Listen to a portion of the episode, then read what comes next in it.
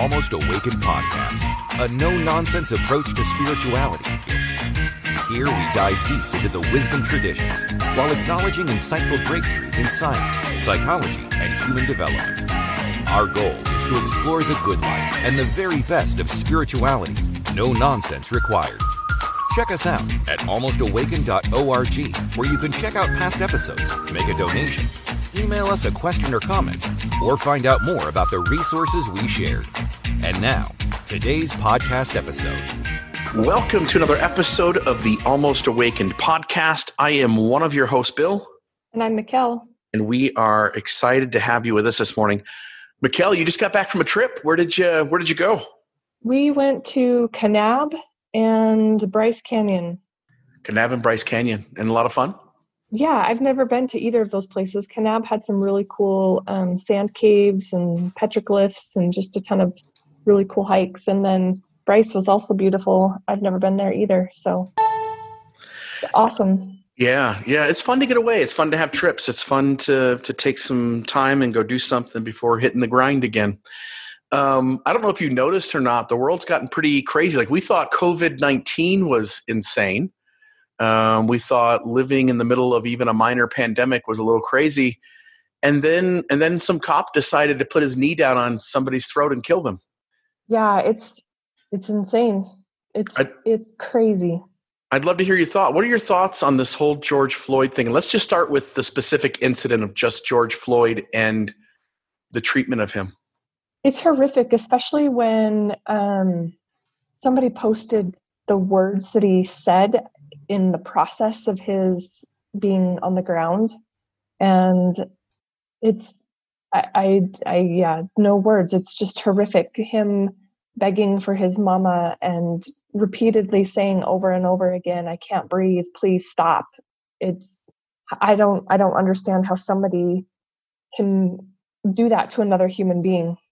Yeah, and the thing that the thing that strikes me with this incident is that um, regardless of what this man's done, and the accusation is that he used a fake twenty dollar bill to buy stuff, which now, so now we're, yeah, and now we're also in the debate of again whether he is a a murderer who's being apprehended. We don't have the right to abuse somebody, right? And right and and then there's also like let's back up from that we don't know whether he knew it was a fake $20 bill obviously it was good enough to be passed along to the store for them to take it originally so maybe he maybe he came into contact with this $20 bill too and, and didn't know what it was and and so you're in this space of having to make a lot of assumptions and even if you make all the leaps and jumps to this guy is just the most horrendous human being on the planet there's still no mm. right to do what happened. No. Um, no. I was wa- I was watching David Chappelle last night. I want to play a little soundbite because the title of David Chappelle's special he re- this guy released. This is produced by Netflix, but it got released on YouTube for free. And the title of this special is eight forty six, meaning the mm. uh, eight minutes and forty six seconds that that police officer had his knee on this man's neck. And I want to play a little soundbite from this. And uh, I think it really impresses upon the listeners just the amount of time that's passed um, that this man died. In like 1993, I'm, I, I'm not sure what year it was, but I was in LA. I had smoked joint and I was watching the movie Apocalypse Now. It was like just after four o'clock in the morning. And what, what what later would become to known the Northridge earthquake happened. It felt like it started in my apartment. You know, I'm from east of the Mississippi. Uh, on this side, we don't know what earthquakes are about. I gotta tell you something, man. Excuse me for burping. this shit was terrifying. It was absolutely terrifying. Uh, a lot of things went through my mind. I was I was like not naked, but you know what I mean, just walk, just chilling in my boxes.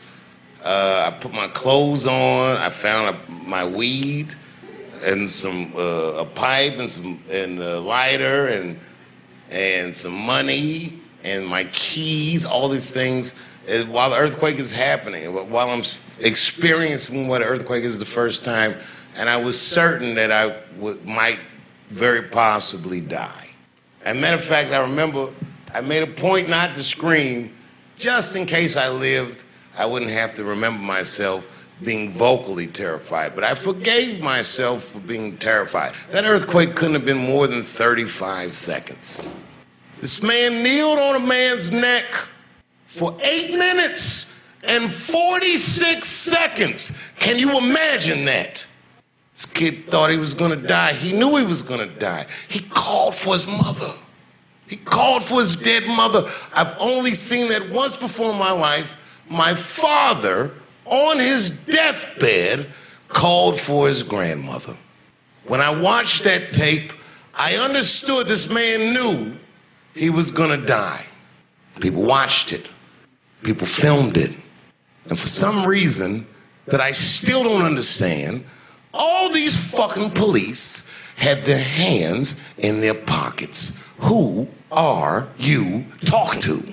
What are you signifying? That you can kneel on a man's neck for eight minutes and 46 seconds and feel like you wouldn't get the wrath of God. That's what is happening right now. It's not for a single cop, it's for all of it. Fucking all of it. I'm- Eight minutes and 40, 46 seconds. Um, I am a, uh, I'm a white privileged male, Mikkel. When I get pulled over by the police, I don't worry. I don't think. In fact, I just figure like they're slowing my day down, and um, it's just a frustrating thing.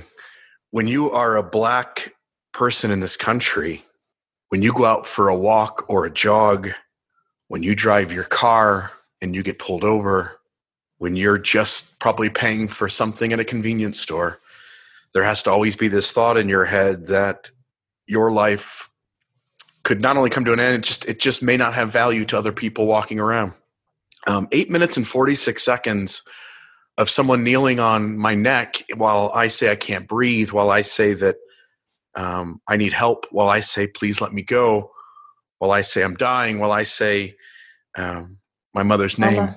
Yeah, there, there's no excuse, and I and we've all let this go too long. Here we are, we're 2020 in the fucking United States of America, and we still allow each other at a systemic level to treat each other differently based on the color of our skin. Get I can't stop all racists, you can't stop all racist. We we can't eliminate somebody from allowing the KKK to exist. But we sure as hell can start putting in reform that stops systemic uh, racism. Um, eight minutes and 46 seconds while a man dies, and this man stops moving, and they just stay there on his neck. What do you think? It's insane.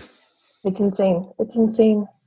You know, I um my my grandmother took in foster kids while I was growing up and she had adopted several black kids and oftentimes they came from really troubled homes and had a lot of abuse and just bad situations and I remember being I don't know, I was probably 10 and several of the kids that my grandma took in were either close to my age or a couple of years older, or some of them were a couple of years younger.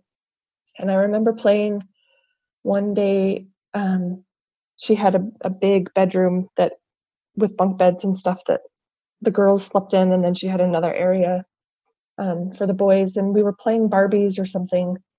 And there were kind of two things that stuck out in my mind as a kid that that I never really quite understood as a kid but now when i think about it it's just it's horrific. One no black barbies existed or or were available for them to play with. So we always played with white barbies.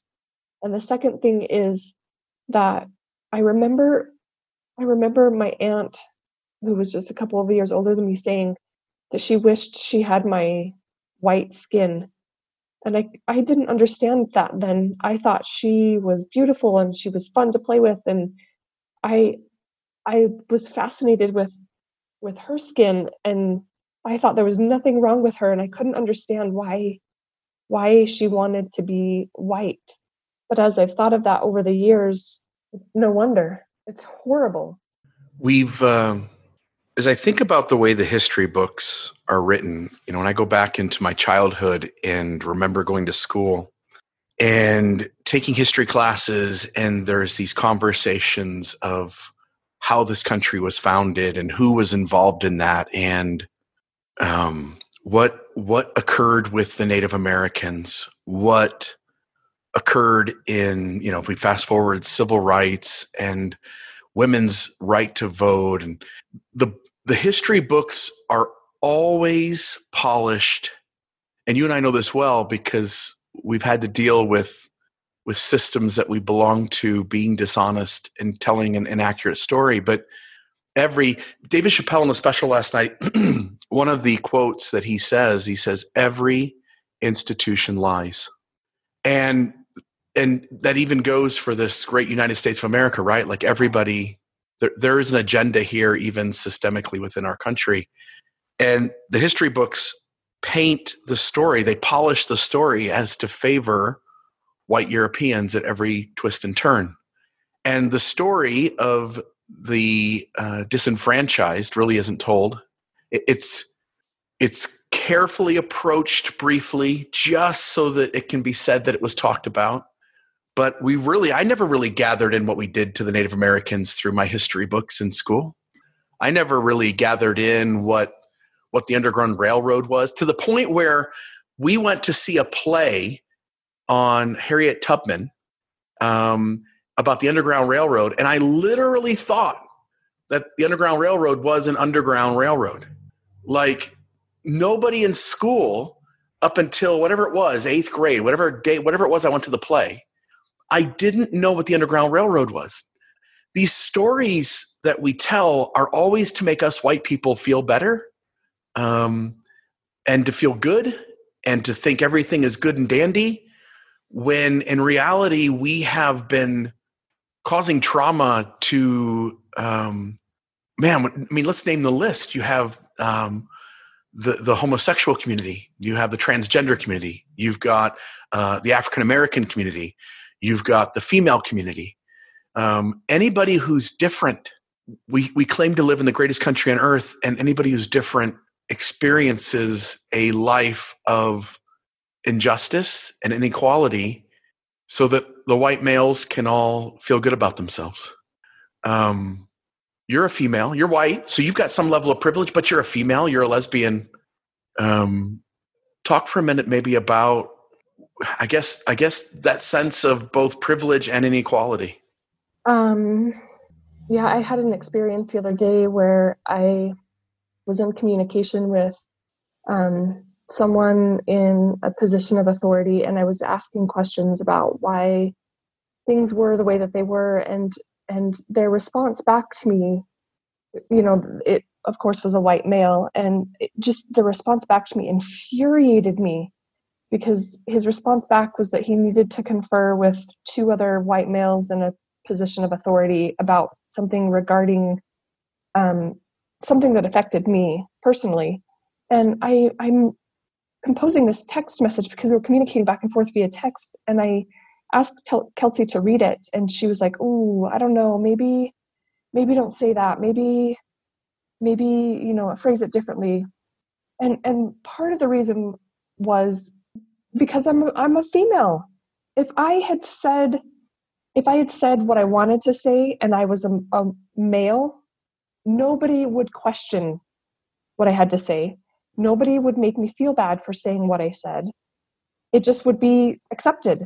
But because I'm a female, we play this game of oh, don't upset, don't upset the power, don't don't make some guy feel like he's less than because they've got all the control and and then talking to one of my coworkers yesterday just kind of bringing up the conversation and she she said the same thing. She's she said it, it's true. We do. We have to censor what we say. We have to be careful with what we say. And i'm not claiming to be educated by any means. I i know that there are things that i'm still biased about that i may not even be completely aware of. I'm just sharing a tiny bit of my perspective and i cannot imagine my skin color playing a role in every aspect of my life. I can't. I can't. Yeah. So so George Floyd um, is just a just a human being who up until that moment there was nothing significant or special just like the rest of us just a just a human being out there living his life making good choices and bad choices like all of us do all of us are messy and complicated so he dies and now because his death is so atrocious and it's recorded thank god like we live in an age now where the injustices at least have a chance of being recorded because for every one that's on tape there's got to be 50 that don't make it right?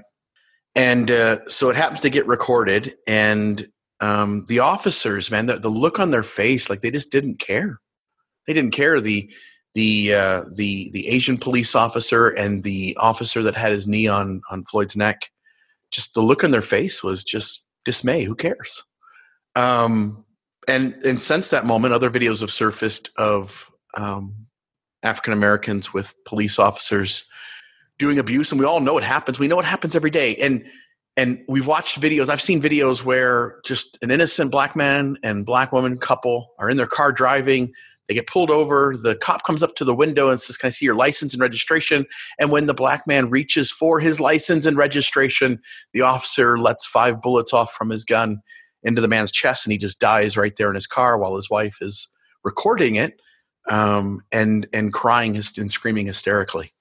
Um, this moment in time, we've known these things are going on, but it's almost like we collectively have reached a space where all of us, regardless of skin color, we're awakened enough, we're almost awakened enough to go, it has to stop. It has to end here. And and so from this moment of of George Floyd's passing, now we have all these riots and protest. Um, I'm just curious, kind of your thoughts on the demonstrations that are happening and um, what your thoughts are on protest and riots and what what what it's saying about where we're at as a people. I think it's saying that things need to change and that people are fed up. Um, and I can't begin to say one way or another. Like, I, I, have no right to say it's the wrong way to respond because it hasn't personally affected me. And so I, you know, I, I think that it's gone on for so long and people are tired of feeling unheard and not listened to and not seen that, of course, there's going to be a reaction. And I think that sometimes the only way change is brought about is by a strong reaction. No, I'm not condoning violence. Um, and I think I think it's important that we just start taking a look at what is it that we can do. Um, you know, I I I've thought about protesting, um, but honestly, there is a tiny bit of me that's scared um, because I don't want to get wrapped up in the situation and I don't want to get hurt. And so it's easier and safer for me to avoid doing anything, which is a, like it's so hard. It, it's a form of condoning the actions of other people. Not yeah. saying anything, not doing anything is no better than pretending it doesn't exist. You know, people are saying like doing this damage.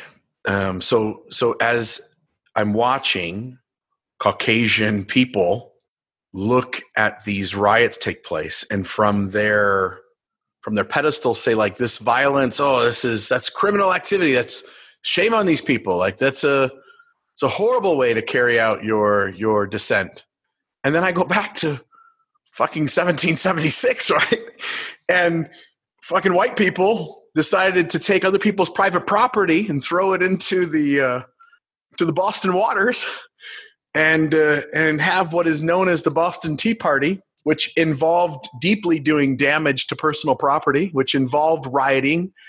Uh, so when we white people do rioting, we don't give we don't give two licks. That's great. It's helpful. It's useful. And when black people riot, shame on them. Shame on them. Um, certainly, criminal activity should be um, that should be held accountable. And if somebody burns a car, if somebody somebody does damage to property or human life, they absolutely should pay the price. When I watch these people busting in the windows of a private store owner and then beating the living hell out of the store owner, that that isn't solving the problem. Number one. Number two, two we've always been told as little kids, and two wrongs don't make a right. When you damage someone else's property and hurt someone else's uh, health or kill them, at the expense of having your message heard, you've gone too far. At the same time, Martin Luther King, I think it was, said a riot is the language of the unheard. We have suppressed voices for too long. We've allowed injustices to be just, you know what, it's just that's just the way it is. We just have to just, you know, deal with that. It'll get better someday. And and collectively, the African American community, and I think collectively to some degree, all of us have had enough. So, Bill, what what are your thoughts on the appropriate way to address the oppression without using violence? Um, the question is what what is effective. If I say what's effective from just a logical standpoint, I think yanking statues down and busting and building windows actually is effective. Um, I think we have to come to that reality. I think we have to understand that doing illegal activities, for instance, just going back to the civil rights movement and some of the stuff that happened there, um, when, when, when a disenfranchised group begins to make life uncomfortable for the franchised group, the franchise group is often pressured into making accommodations so as to not be uncomfortable anymore. So the tactics work. Um, they're still wrong wrong from a doing damage to another human being who isn't directly responsible for the problem that you're trying to address. So, you know, you had Martin Luther King, you had Malcolm X, and Martin Luther King always talked about doing uh, peaceful protest. So, you know, getting on the bus and sitting in the seat that you're not supposed to sit in and allowing yourself to be arrested. Um, but but again, it also makes the the privileged uncomfortable. The bus has to stop. Cops have to come. Everybody's late to work or to the place they're getting to go so again, I think it does get results that way as well. And I, and I, think you have to keep in mind not trying to hurt another human being unnecessarily. I think that's part of the almost awaken mantra, right? Don't be a dick. And and if someone's been a dick to you, you being a dick to someone else doesn't stop the fact that you were a dick. Um, yeah, uh, we've been having tons of conversations with our kids about racism and and sexism and you know those kinds of conversations. And our kids are still pretty little so they may not quite grasp it. And we live in a pretty sheltered community where they're not exposed to a lot of diversity.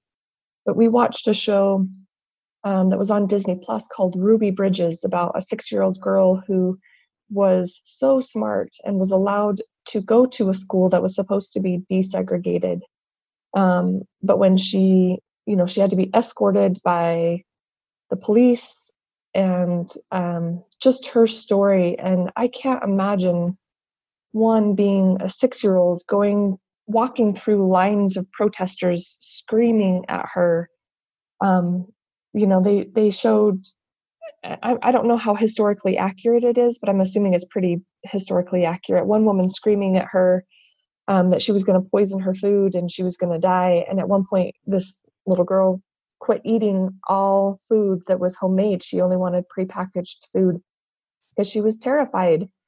And, you know, first day gets to the school and all of the white children have been removed from the school by their parents because they don't want her they don't want their kids going to school with her. And and just having conversations with our kids about okay how can you speak up when you see something that isn't right? And what what are things that you can do? What are things that you have control over that can help make the world a better place for other people?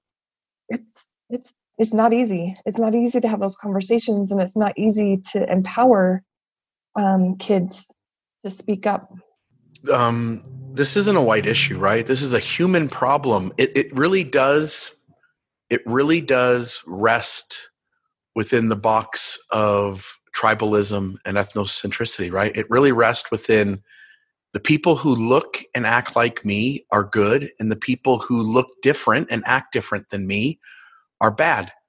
and they're less than human. They it's it's us versus them. Yeah, and that, go ahead. Oh, go ahead. It's that dehumanization thing that we do where we make yeah. people objects so that we can make ourselves feel better when we do mean shit. Yeah. Yeah, and it starts at an early age, and and it and really we're not born with it. Although I think maybe remnants of it we are, but I think we could be raised in such a different culture that we so approach life differently. But from an early age, we're being influenced by our parents, our extended family, our siblings, kids at school, teachers at school, TV programs, um, the way the news is told. It. I was listening to a podcast, and I want to get into a couple of topics here, but I was listening to a podcast because I've really been the last week just trying to absorb everything. Um, there's a New York Times pod, podcast called 1619. It's four episodes, and it has to do with different um, generations of racism. So going all the way back to 1619, then to 1776 and what the founding of the country was. Uh, Thomas Jefferson tried to address slavery in uh, the Declaration of Independence and all of his cohorts shot him down and had him reword it. Um, wasn't he a slave owner and had ch- um, like bastard children with one of his slave slaves? And, and, maybe I'm saying that wrong. I don't know if it was Jefferson. I'm horrible at history. Alexander Hamilton or whoever. But they were trying to address. Yeah, and you're Someone. right though. Yeah, you're right. Thomas Jefferson. Uh, yeah, that, that, not really the the pedal, guy on a pedestal that I thought from fourth grade history. Right. Um, but whoever it was that was addressing the the Declaration of Independence, I should probably fucking push pause and go find the answer, but I won't. whoever it was, they, they wanted to address it right then and there. And everyone else in the room said, We will not proceed if that clause is in there. So take it out. Another thing I learned Abraham Lincoln, this one I'm sure of, it's definitely Abraham Lincoln, 16th President of the United States. I'm a huge Abraham Lincoln guy. I read a bunch of biographies on him as I was a young adult uh, and even an older teenager um, I always looked up to Abraham Lincoln for what I believed through the stories I were told that he stood up for those who were less privileged.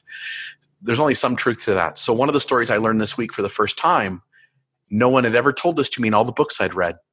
When Lincoln was contemplating um, the Civil War, and he had already talked to Congress and had already, they were already on board to some degree.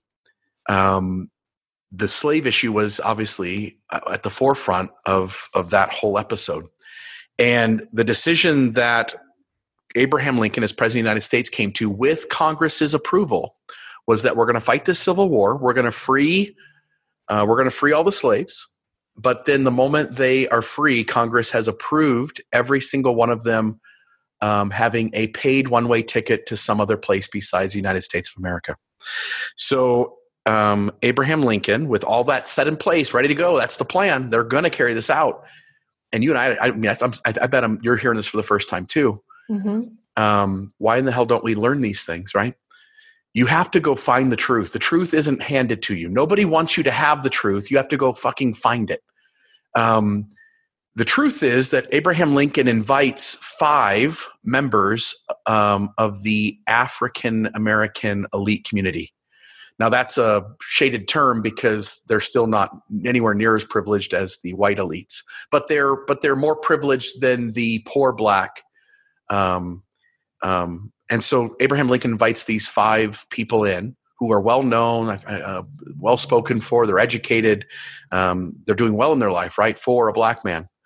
And he brings them in and he runs the plan by them you guys, here's the plan. We've got, we're going to go to civil war. We're going to get you guys your freedom. We're going to get all of the um, African American or black community, we're going to get you all freed. You're no longer going to be slaves. The moment that happens, the moment we win and that happens, um, we are going to send, the Congress has approved, we're going to send every freed slave uh, to some other place of your choosing. It's already paid for, it's done. We're just sending you away. And then told them that they were responsible for this war that's about to happen which is bullshit. Um, yeah, that's. They so turned it down. Actually, of course. Yeah, they all five of them said like, no, like we believe we believe in the ideals that this country is built on, and we want to see it through. We want to help this country and our people to get to a place where we get to enjoy America for what it's supposed to be. Every day, you and I would stand up in class and put our hand over our hearts. I pledge allegiance to the flag of the United States of America and to the republic for which it stands, one nation, uh, under God, indivisible, uh, with liberty, liberty and, justice, justice for all. For all. For all. Yeah, for all. For all. It was um, actually um, Thomas Jefferson. Um, this says he owned more than 600 slaves. He freed two while he was alive. And I'm not sure how this works, but seven more after his death. Probably his um, paperwork. Um, when he died, he said these mm. seven servants are to be free and not be resold. He wanted, so he did draft something in the, um, wanted something in the Declaration of Independence. And let's see, he's, it says that he, believed that African Americans were a lesser race um, and that they should be considered property, but that they still should have some rights. Um, let's see, there was something else that was really interesting. He wanted to buy, in 1824, he proposed a national plan to end slavery by the federal government purchasing African American slave children for $12.50, raising and training them in occupations of free men, and then sending them to another country, Santo Domingo. Um, and then it says that after the death of his first wife, it's believed that he had a relationship with a slave at Monticello. He helped them gain some freedom. But he was he owned over 600 slaves. Right. Right. He's advocating improvement and he's part of the problem. Still wanting to keep the status quo. Yeah. Um so going back to the riots, I I'm speaking from a privileged status when I say that those things are wrong, right? That on some level, I don't know what I would do if I'm the one being traumatized to some degree on an essentially daily basis. And if I'm ever affected directly by the atrocious moments that these things occur.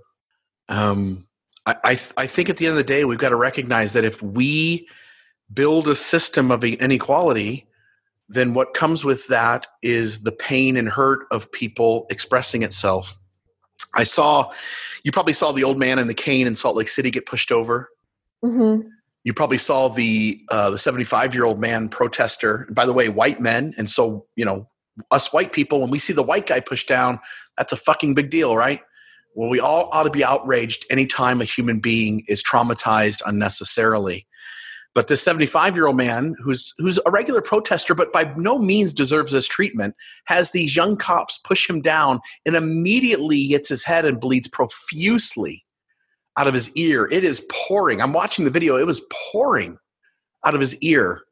And the one cop who tries to go to his side is shoved back in line by his fellow officer. Don't know if it was the guy in charge or just another peer. But this again tribalism of us and them. Like why doesn't somebody shove the offending officer out of the way and help the old man? Um, why doesn't one of the officers shove the cop off of floyd's neck and say enough help this man. Um, something has to change um, i saw where the police and one of these riots in minneapolis they slashed all the tires of the protesters' cars in the parking lot, and their excuse was that we selectively did. They admit it. This is, I mean, you can, this is New York Times. Uh, Snopes verifies that it's true. The cops slashed all the tires of all the protesters in the parking lot and claimed that they selectively slashed tires only of vehicles that had things within the car that could be weapons and thrown at the police officers and worried that people would use their vehicles as weapons. But if that's the reasoning you use, you can use that reason in any circumstance you want. Where couldn't you? Where couldn't you say that? Where couldn't you say we selectively slash the tires of the one uh, and, and just to keep people from running us over in case they chose to do it? You can't base your punishment on what you think someone might do. You can't do that. And so we're in this moment where the police have got to wise up. They've got to say, like, ooh, some of us are the bad guys right now, and the country is speaking out. Enough's enough. We, the good, the good guys, because I think most cops are good. They're good human beings. I think authority sometimes gets the best of us, and I think the pressure to support and buffer the bad officers from getting in trouble causes a systemic problem. um, your thoughts maybe on the police at the moment? Like what what are your thoughts thoughts on cops? And and again i can't imagine in these inner cities their job is near impossible and their life literally is in danger every day they get up. Um, your thoughts on the police? Again i i i speak from my cushy life. I i don't i've never gotten to experience you know being a police officer so i i can't begin to know what um what it is they are going through or what what they are dealing with. I just my very limited experiences. Um, when Brandon and I were first married, um, he worked at the jail, and some of the stories that he would come home with were sometimes riots break out in the jail because someone didn't get a piece of bread or because someone sat in someone's spot and so stuff stuff happens and sometimes it takes force to be able to control the situation. Um, but i don't i like you said i think there's i think there's a lot of good police officers out there. I think there are a lot of people that are genuinely concerned about other people and looking to keep our community safe and trying their best to um, to do that with with within their allowed bounds. But i think that you pointed on a really good topic that I think sometimes people act out of fear and they do what they do to try and protect themselves um, because they don't know how to handle the situation differently. There are, excuse me, there are, there are incidents every day that could have created a George Floyd moment. Every day there are there are things that are caught on tape that should outrage us into demanding change and I, I was trying to think like why this moment? Why george floyd? And and as i watched the video what i first off he doesn't want to get into the vehicle. He's claiming he's claustrophobic or whatever the reason he doesn't want to get in the vehicle. And so the officers then place him on the ground and now put their knees you know put his knee on his neck. And the and at one moment i think three or four of the officers are all laying on him. He's in handcuffs he he's not going anywhere really. I mean, he could try to run and you got to, you know, you got to jog and catch him and put him back to the ground, but you're not getting away with handcuffs on your wrists. He's not trying to get away anyway. That's just silly. So he's not going anywhere. You're trying to get him into the vehicle, but by laying him on the ground and kneeling on him, putting all your weight on his neck, you're not doing any more efficiency at getting him in the car either. Like it's in other words, the action of putting your weight on an apprehended man who's in handcuffs um, is completely un, there's no reason for it. It's unnecessary. There's no there's no further progress made in the apprehension of him by laying on him or kneeling on him or putting your weight on him. He was more than willing to sit somewhere. He was more than happy to lay on the ground. I didn't see anything in that video that told me that he was going to try to run you're just you're just pissed. You're just angry that you can't get him into the car. You're just angry that he's resisting going into the car. And and so now you escalate the force to a level which is completely unnecessary. It didn't help you accomplish anything. I understand tackling somebody if they're running away. I understand the force that's needed sometimes to shoot someone because they're shooting back or because they have a hostage or because they're putting someone's life in danger somehow, some way that was completely unnecessary what happened. And i had a i had an african american come into our store two days ago. He is from a police family. His grandmother is a, um, a sheriff's deputy. And he is going into the police force himself. And so him and i had like a just a half hour conversation great conversation.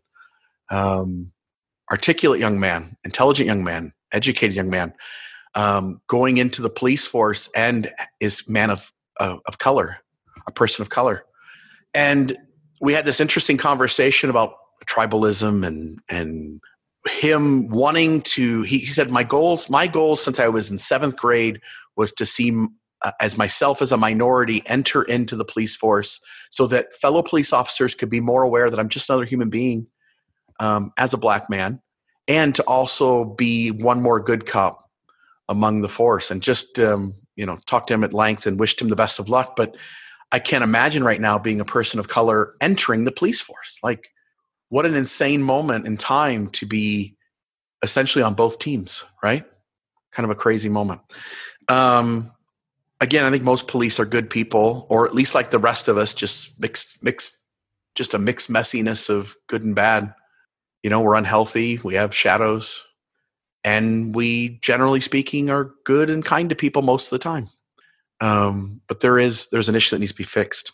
I, uh, had another podcast I was listening to. I want to play a little bit of audio from this one, and I want to talk a little bit about systemic racism and some of the excuses that are given. And I think we can maybe kind of finish off here on this on this area.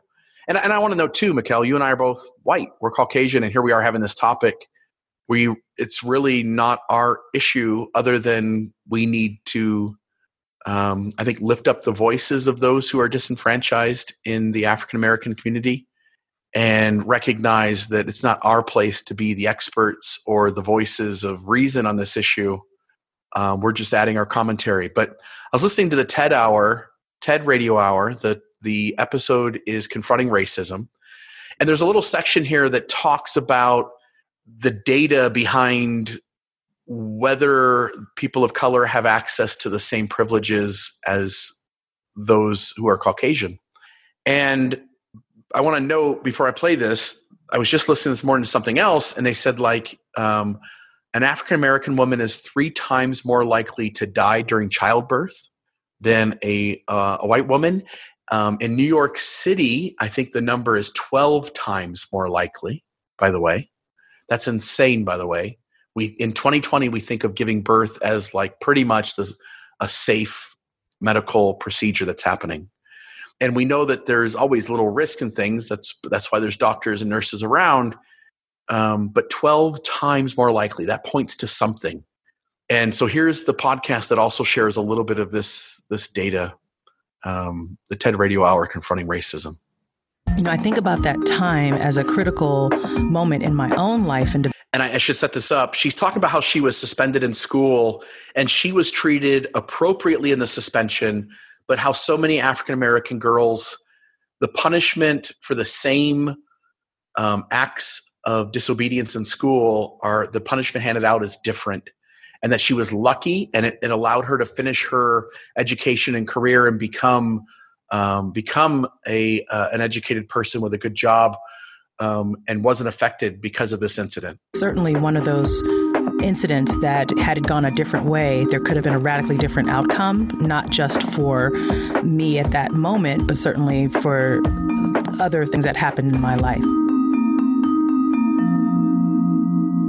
But unfortunately, that's not a story that's shared by many black girls in the US and around the world today. Black girls are seven times more likely than their white counterparts to experience one or more out of school suspensions, and they're nearly three times more likely than their white and Latinx counterparts to be referred to the juvenile court. A recent study by the Georgetown Center on Poverty and Inequality partially explained why this disparity is taking place when they confirmed that black girls experience a specific type of age compression, where they're seen as more adult like than their white peers.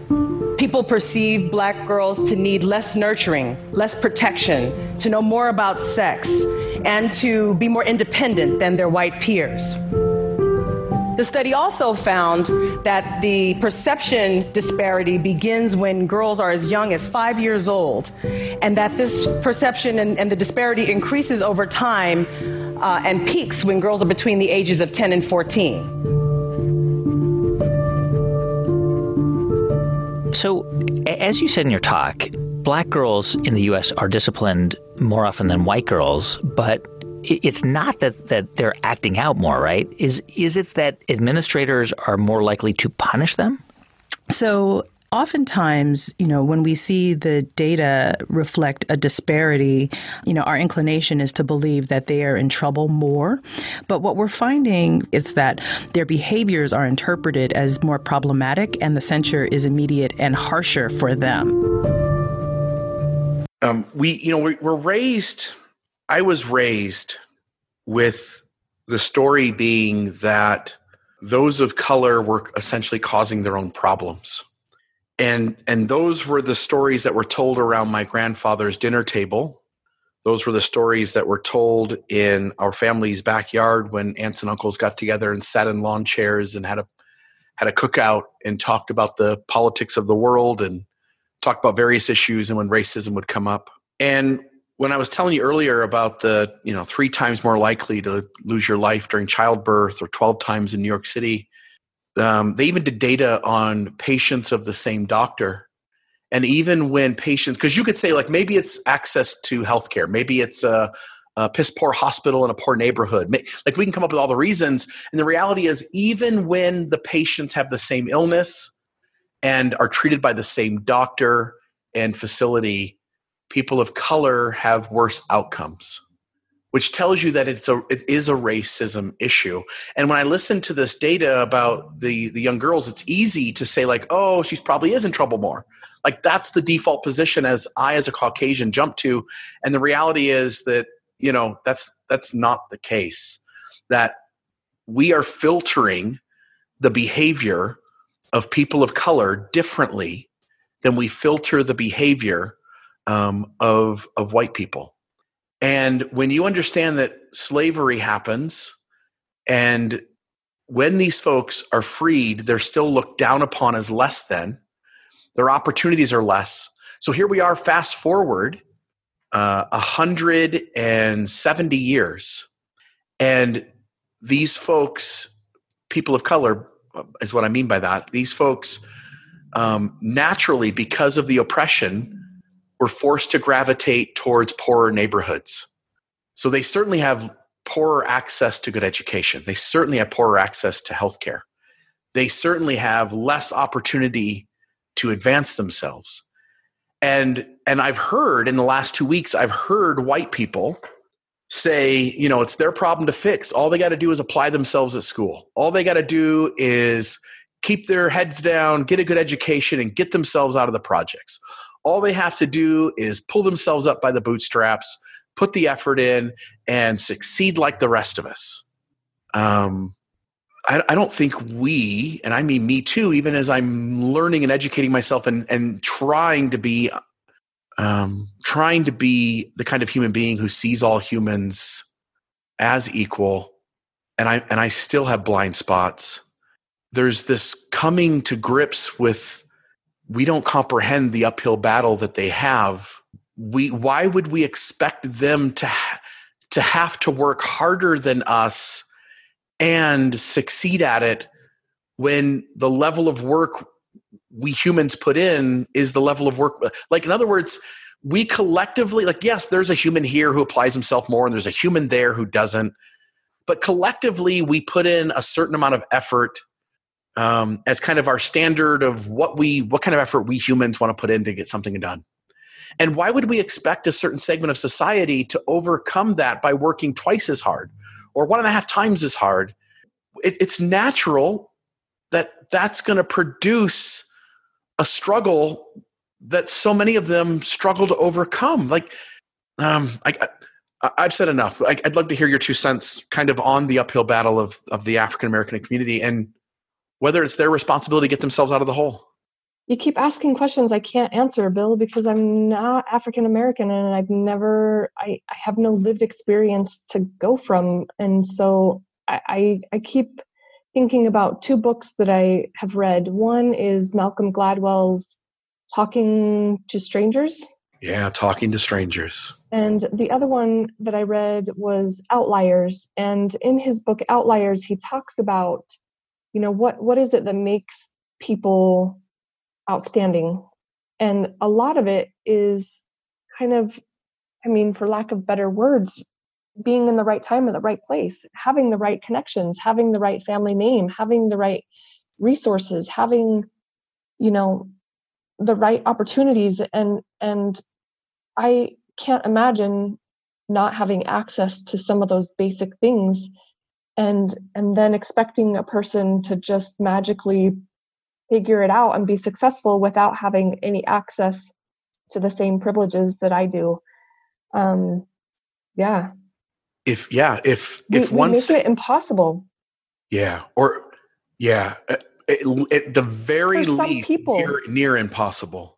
For some people, my uh, my brother and I and my dad we've been texting each other every morning talking about what's going on in the news and uh, I mean you know we were all you know we were all acknowledging that there's racism. I don't want to I don't want to paint a bad picture for anybody.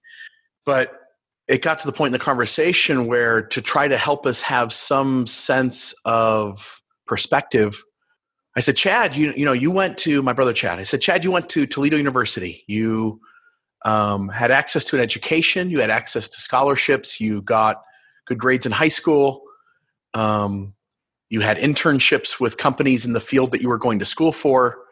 You you finish your education, you become an, an engineer. You're now the vice president of operations for a division of your company.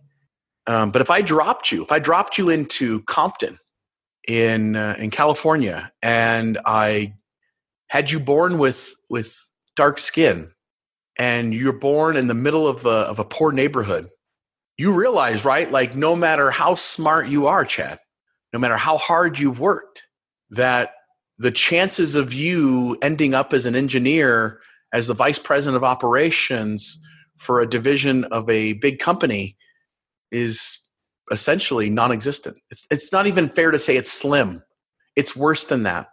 It's essentially impossible.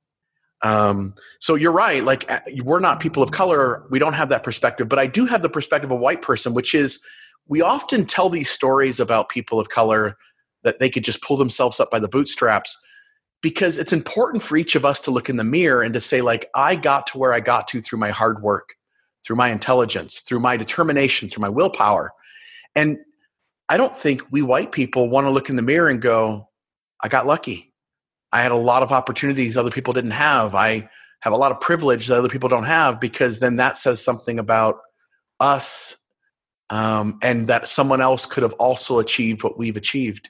But I think we've got to get to a place where we completely all look in the mirror and say, you know what, I'm lucky. I had opportunities that most human beings don't get. And certainly that segments of society that are seen as less than me don't get, and that I am privileged. And we ought to use whatever privilege we have, uh, again, to lift up voices of those who are disenfranchised and to help their voices be heard so that we can start to get the reform because we can't we can't get rid of racist and we can't get rid of prejudices and biases but we can create systemic reform that puts in place consequences for when that shows up in the public arena. Um, when that shows up in the public space or the private sector, when it shows up in someone's business or it shows up on the streets of our cities and towns. Unless you vote for Trump again, and then, you know. Yeah. And, and if you vote, f- yeah. And man, it's crazy to sit back and watch. Man, I mean, I just watch, I yeah. just, I just, from my limited perspective, and I, I I don't get involved in politics. I, I'm not educated in the political world or with what's happening, which is, again, my privilege because I can choose to turn a blind eye to it. But I, just watching briefly him try and repeal rights for transgender people in the workplace and for LGBT. In the middle of this moment, to take another disenfranchised group and to say, fuck you. That, that, uh, any other president, you can name any of them. It doesn't pick the most rate, pick the second most arrogant, uh, unhealthy president we've ever had in our country. But Bill, he's done so much good. Okay, pick pick the second most prejudiced, unhealthy president. And when the George Floyd thing happened, he would have stood in front of a camera. Clinton, Jimmy Carter, Ronald Reagan. Uh, it doesn't fucking matter which one you pick. Rutherford B. Hayes, uh, what you know, whatever. Pick them. When when this moment happened, they would have stood up in front of a camera and they would have said, um, "This is not acceptable. This is a horrible moment that shines a light on the injustices of this country." Um, it would have they would have stood up and said, "Like we have to do better. Let's unite." It would have been a great moment. It was a great opportunity for the president. So I texted you um, have you ever heard of Jane Elliott? No. She was a school teacher, and um, in she conducted a, a, famous exercise for her class the day after Martin Luther was assassinated, Martin Luther King Jr. in April 1968. So she was at home watching the news. She was getting ready to do a, a, an activity for her, I think they were eight year olds. She was getting ready to do an activity um, about Native Americans, and, and, she's watching the news.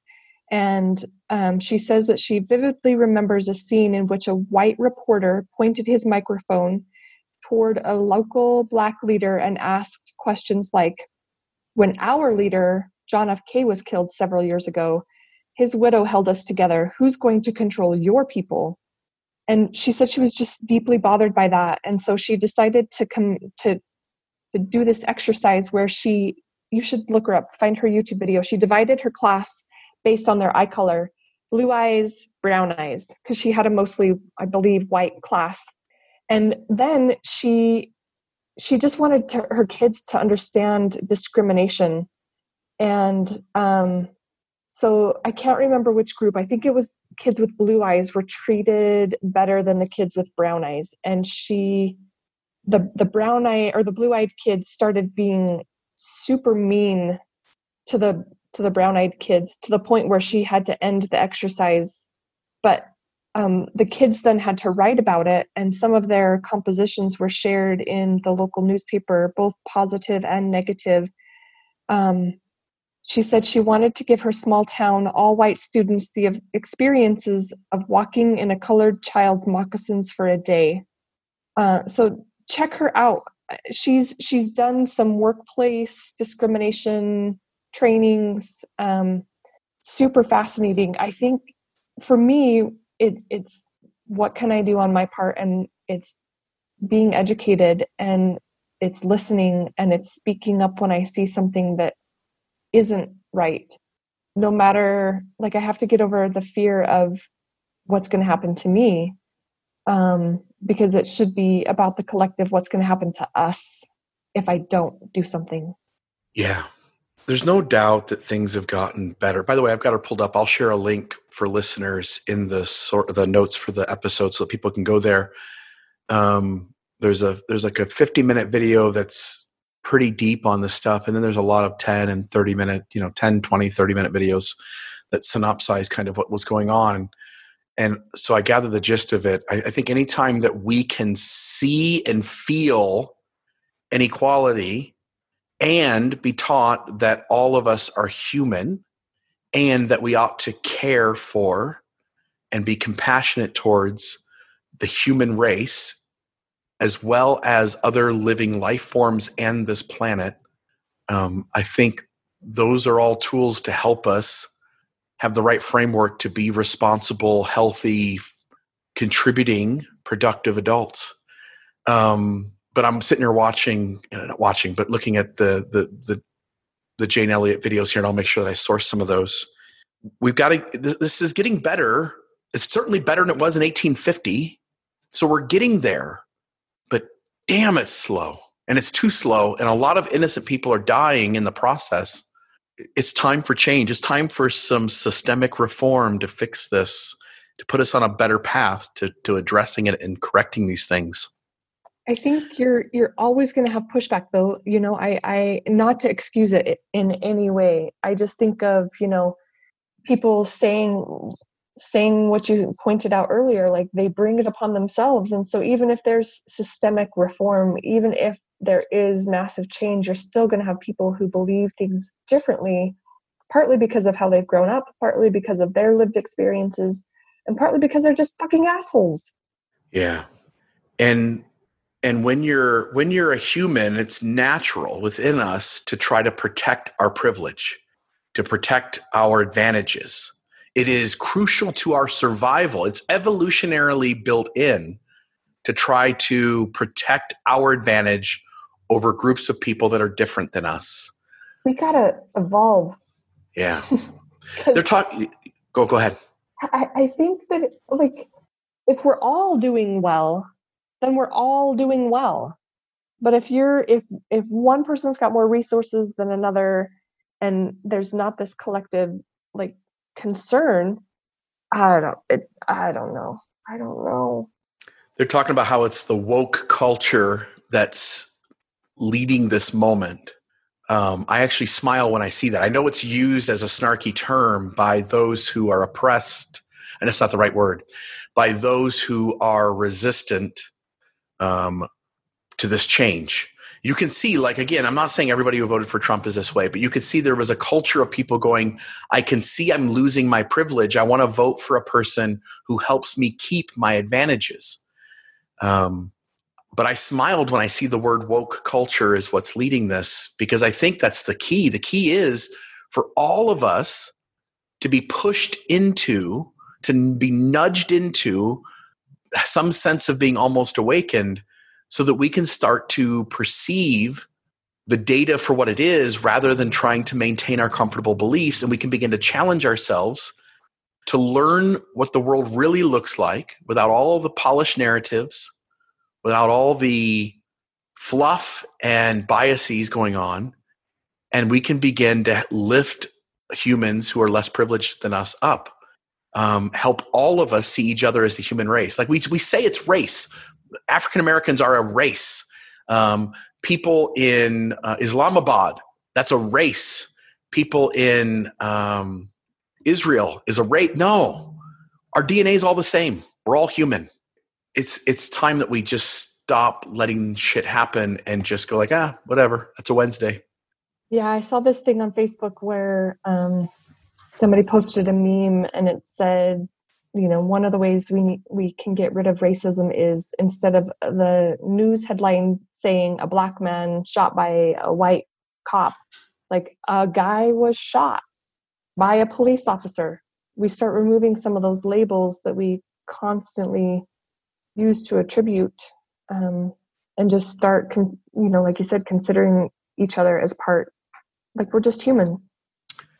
The uh, the ted rated and i'll share this last thought and then whatever whatever else you've got if you want to go another direction or talk about something else we can and then kind of your closing thoughts but in that ted radio hour they talked about the nfl and there are plenty you know if you're a, a black athlete um, the NFL will value you based on your ability. So there are plenty of um, black players in the NFL.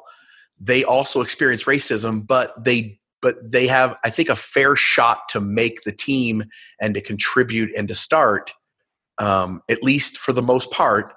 But they still experience racism. They talked about quarterbacks and they talked about how we humans, but specifically the media, has a way of labeling black quarterbacks and white quarterbacks.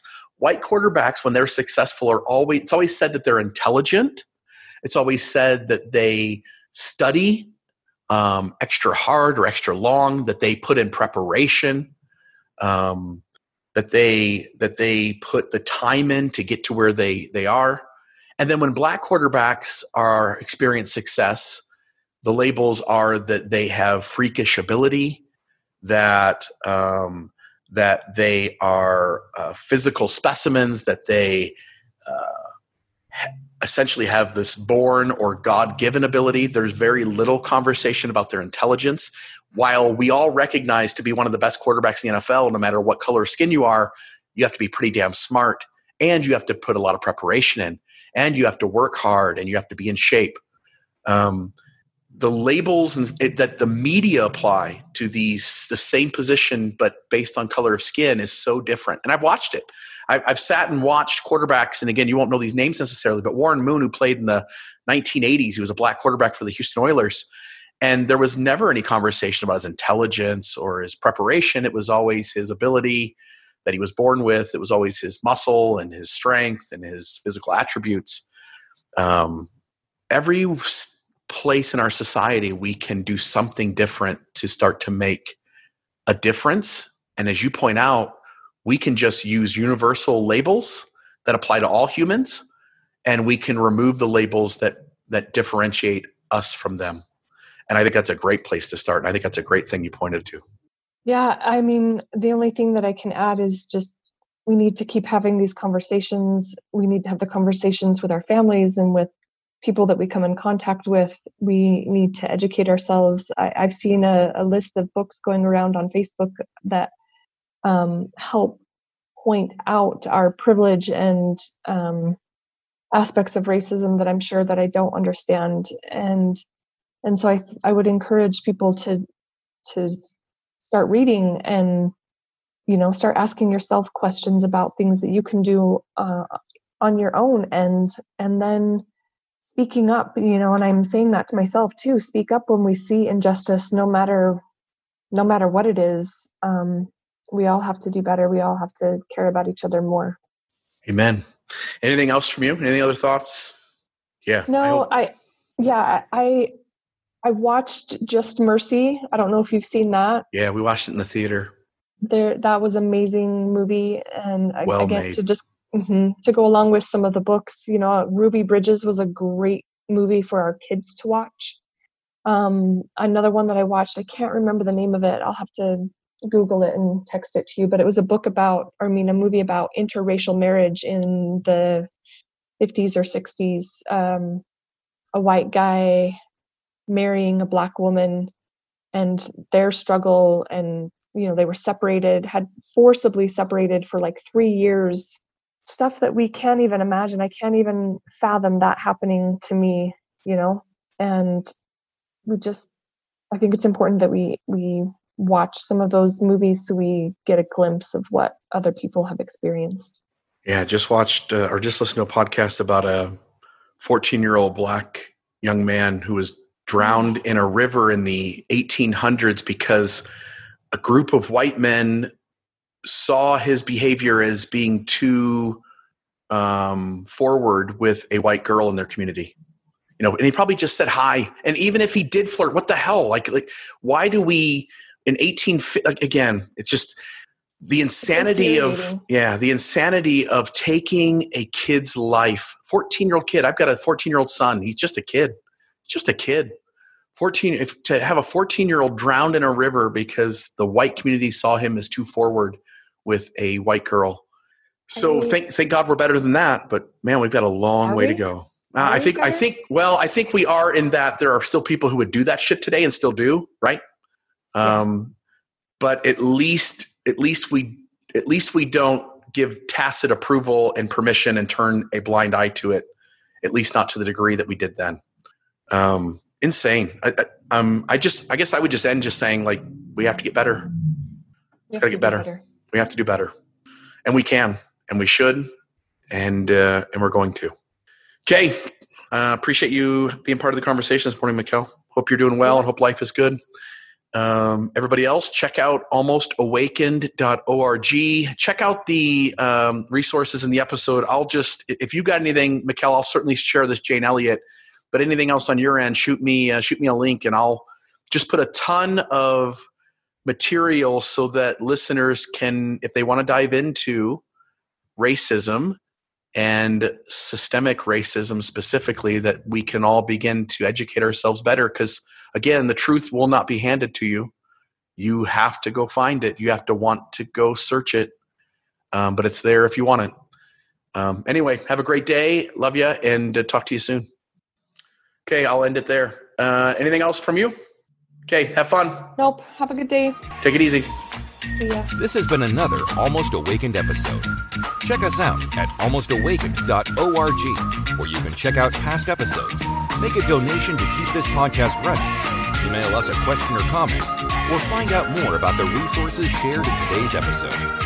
For coaching opportunities or extra support, visit no-nonsense-spirituality.com to meet with certified spiritual director Brittany Hartman.